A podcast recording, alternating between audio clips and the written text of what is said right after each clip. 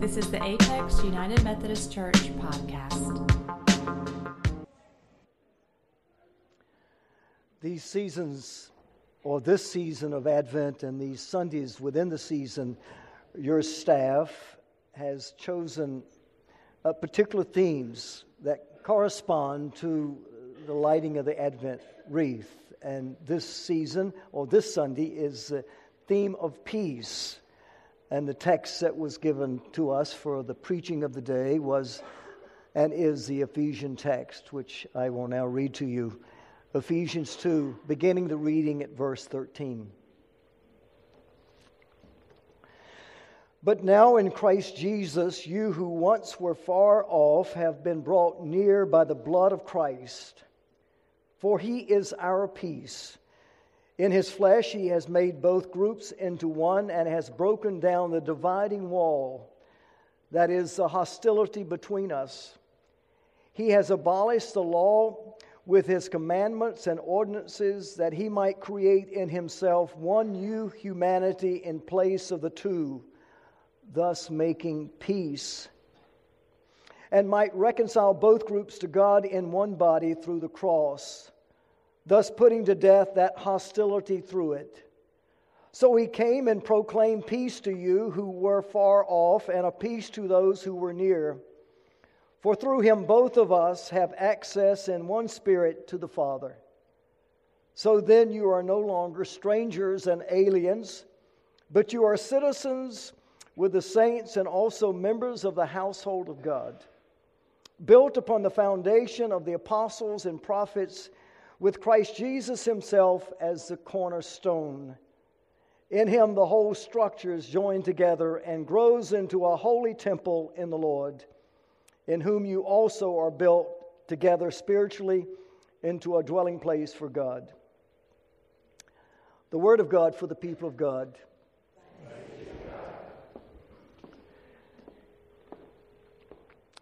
Well, I now understand why you have to be young in order to be a minister and a staff at this church. this is round three. You know, I, I, I, probably exercise maybe three or four times a day, three or four times a week, maybe a couple of miles, maybe at a time. I feel like all of a sudden I'm on a marathon. uh, I brought my lemon and I brought my boost. It's all back there in the in the office or robing room. Fortunately, the coffee bar gave me a good espresso to get me through this service, but it's great to be here. I, probably need some credibility to be here because I'm an outsider, I'm a stranger. So, see if I can develop some credibility. would it help to let you know that I went to seminary with Henry Lovelace? I, I, I, get some ahas, yes. You know, Henry Lovelace and I were in seminary together. Uh, I was, Henry was such an inspiration because some of those folks had been in other careers and left those careers, lucrative jobs. I just came from Carolina right over to Duke. So I didn't have any of those challenges, but Henry was there. Also, Larry Coates. Larry is a part of this congregation and is chair of the Academy for, has been the chair of the Academy for Leadership Excellence where I work now.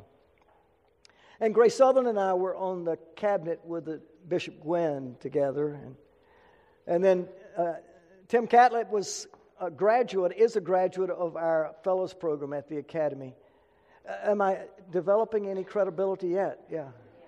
Oh, oh one more, one more. Uh, uh, Amanda Dean, that I'm filling in for today. Amanda Dean, I was on the search team that brought her to UNC Chapel Hill the Wesley Campus Ministry. And then I had the good fortune of a few years later to officiate at her wedding. And I, there are a few colleagues, some old like uh, Hugh Cameron, and some new like Amy, and uh, others of you I see that are, are, part of my life and covenant community. So it's good to be here. Your credibility just lost it. don't don't. Uh, you know, we, we have to admit it, we are old. We are old. Yeah. I am old, yeah. I invite you to pray with me. Prince of Peace, come and fall around us, over us, within us. that we might hear again your word of peace and reconciliation to our lives and most importantly to our world. Come, Prince of Peace. Amen. Robert Frost is a wonderful poet, and he has written one of, I think, one of the, my favorite poems is Mending a Wall. It's, it's really a work of genius. He, he writes this poem as if it, you feel as if he's in the beginning of history, the primordial nature of humankind, and he's, he's suggesting that we have created these walls in order to identify our property, our territory, and keep other people out. But he's really focusing on New England farms. Sometimes those farms up in New England and New Hampshire and Vermont are called rock farms because they have so many rocks. And there is a, a ritual every spring after the winter and the thaw has come. There is a ritual up there in the spring of mending the wall. And he says that after the winter, uh, some of those gaps in the rock wall are wide enough that two people can walk abreast. And then he says, fences make good neighbors. But then he suggests that you have to be careful because who you fence in means you fence out somebody else. You don't want to be an offense. So be careful who you fence in and who you fence out. And then he closes near the end. He says, But there's something in me that doesn't love a wall, wants a wall down. I, I suggest to you that's really the theme of the Bible. Actually, it is the theme that unites both Old and New Testaments that God does not love a wall, that God does not accept a wall. God does not tolerate a wall. When the kingdom of God is complete, there will be no wall, and we will be one family. We see something of a wall at that first nativity. I, I know it's sort of symbolic, but Luke is trying to help us see as Mary and Joseph go to Bethlehem for the birth of this child, they encounter a wall. There's no place for them to go, they're on the outside. And so, therefore, they have to find a, a stable, a barn for that child to be born. Uh, we've waited for centuries for this Savior of the world, and yet the world has rejected, and yet He has received us. Something of a wall. There's something in us that doesn't love a wall. In the New Testament lesson, which was given to me today, is, the, is Paul's letter to the church at Ephesus. Paul says, This Christ is the shalom, the peace that now calls all of us from being aliens and strangers now to be of one body. He says, particularly, we once were far off. What he means by that is that as a Jew, I would have nothing to do with Gentiles, but no longer because of this Prince of Peace, this Christ, we are now one. We are no longer strangers or aliens. The dividing wall of hostility is down. There's something in us that doesn't love a wall, doesn't want a wall.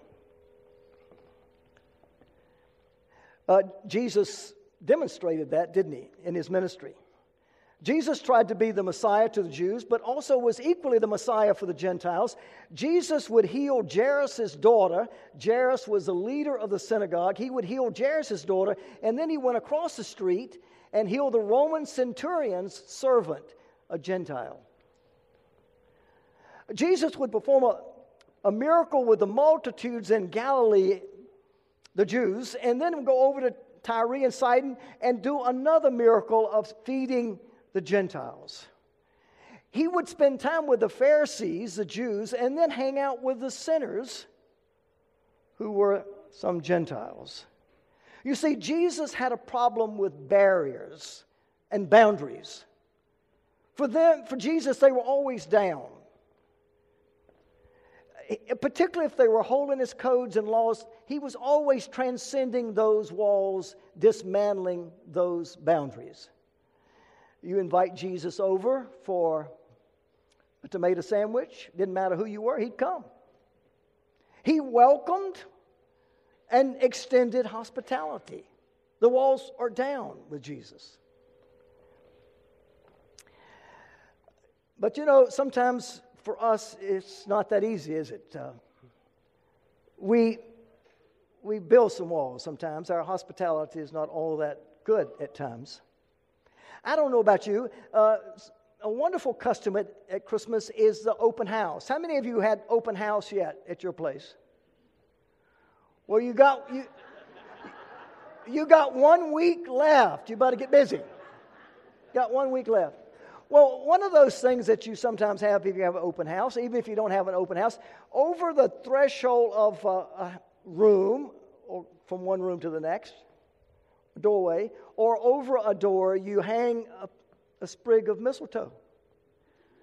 And of course, if that's the case, then you want to make sure you invite the right people over.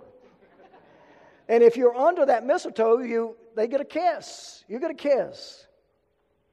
Well, that custom goes back to the Celtics, to the Druids, who believed that in oak trees there was sacred divine power, and especially if there was mistletoe in that tree. If enemies found themselves under that tree, under that mistletoe, they were to drop their defenses, their offenses, and be reconciled. When the Christian missionaries got to Northern Europe, they understood and came to understand this custom and said, that's a perfect symbol of Christmas. That as the Christ child is born, the Prince of Peace, we are to be reconciled with one another. We are to be ambassadors of peace, and the walls are down. Well, sadly, we, we build walls. And sometimes the walls that we build are kind of picky. As, for example, in terms of hospitality. Sometimes I think we get Christian hospitality and Southern hospitality confused. There is a difference, you know. Southern hospitality, you invite people over to your house who look like you, act like you, talk like you, or are educated like you, have similar economic values as you, etc. Christian hospitality, all are welcome. There's a place at the table for everyone. Somebody says to me, You know who was over at my house last night? Lottie Da. Sometimes our values have no reflection at all, no reflection of all of the values and the witness of our Lord, the Prince of Peace. Sometimes we build walls around religious doctrines. You, you saw those people passing out bulletins. You thought they were ushers, they were guards. Not really. But you go home this afternoon and you look in the New Testament to the third letter of John. Back there near the end of the New Testament. John 3, chapter 1, verse 19. There is a man in that story called Diotrephes, and Diotrephes is an elder, a leader in the church. And you come up to the church, and Diotrephes is going to ask you a question, and unless you can answer the question to his satisfaction, you do not get admitted. You heard anything like that before? It still happens today. There was a man who was shipwrecked on an island. He was there by himself for uh, 10 years, and while he was there, he decided he'd build a, a village like the one he left. So, and so he got busy, and finally, after about 10 years, he was discovered and the rescuer came to get him, and he said to the rescuer, Listen, I want to show you this village that I built. It's like the one I came from. And he said, I want, Before you take me away, I want to show you this village. He said, Over here you have a bank. Over here you have a pharmacy. Over here you have a school. Over here you have a grocery. Over here you have a church. Over here you have a church. The rescuer said, Wait a minute. You're the only one on the island, right? You got a church over here and a church over here. He said, Yes, but I would never go to that church. Sometimes we build walls between us as churches because of our beliefs. My friends, there's a lot of conversation going on in the United Methodist Church. It's this very moment about the fear of us building walls within our denomination. And if you don't know about that, talk to your pastors and staff about that and become engaged in that conversation because God doesn't tolerate walls. Jesus doesn't want us to have walls. Well, I, I guess, I guess that that New England farmer is right. I guess some walls are just inevitable. It's just going to happen. I, I remember I was at University Church in Chapel Hill for 18 years, and, and, one, and one evening about uh, 9.30 10 o'clock, I, I was getting ready to leave the office. I went out and got in my car, and and our parking lot is right there. Our church is right there on Franklin Street. And so people tended to pull in there and park and hit Franklin Street for the rest of the night. I knew that. And so as I was getting in my car to drive out, there was a car came in and four guys got out of the car and they were headed down our driveway to Franklin Street. It's okay. And so when I got to the driveway, I thought they would move over and let me by. But instead, they spread abreast, four abreast, and walked slowly to impede my exit. When I finally got down to the end of the drive where I could pass them, I was not feeling my normal, genuine Christian loving hospitality. I, I, I, I, got right beside them and I stopped my car and I, I stared at them through the window. And then they spoke to me in words that I couldn't possibly use today, and I wouldn't use them anyway. And then they topped it off with a hand gesture. And I, I, I thought, I'm going to open this door and step out and let this five foot six frame unfold. But wisdom, or maybe it was fear, prevailed upon me, and I stayed behind a locked door. And I drove away from there, folks, not feeling very good. I didn't feel very good. I, that doesn't happen often when some barbarian crosses my path or somebody steps into my territory and is hurtful with words and language. And I tend to want to run to the border and stand behind the fence and be defensive. Maybe you've had an impulse like that too. Maybe you are just better a Christian than I am, but sometimes those impulses are right below the surface, and it doesn't allow much to have them explode in a factory, in a school, in a chamber of government, in a church. They'd explode. But I would say all of us, the rest of us who try to be decent and civil, we have that same impulse.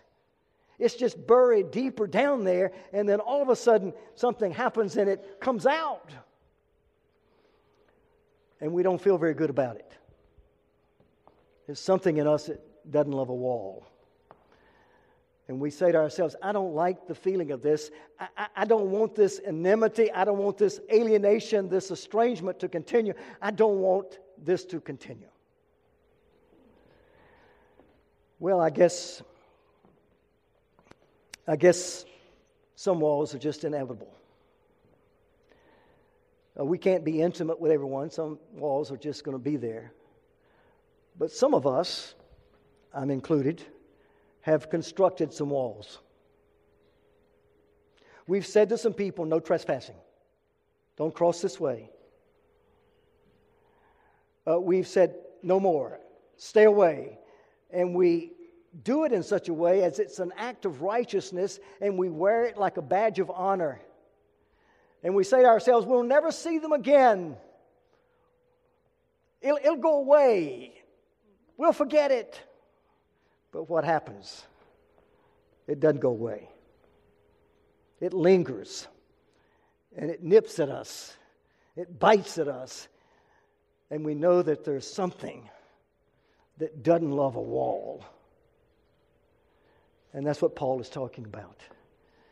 That because of this Prince of Peace, this Christ who has brought us to be one, there's something in us that doesn't love a wall. This Christ, through the Holy Spirit, has made us connect with all.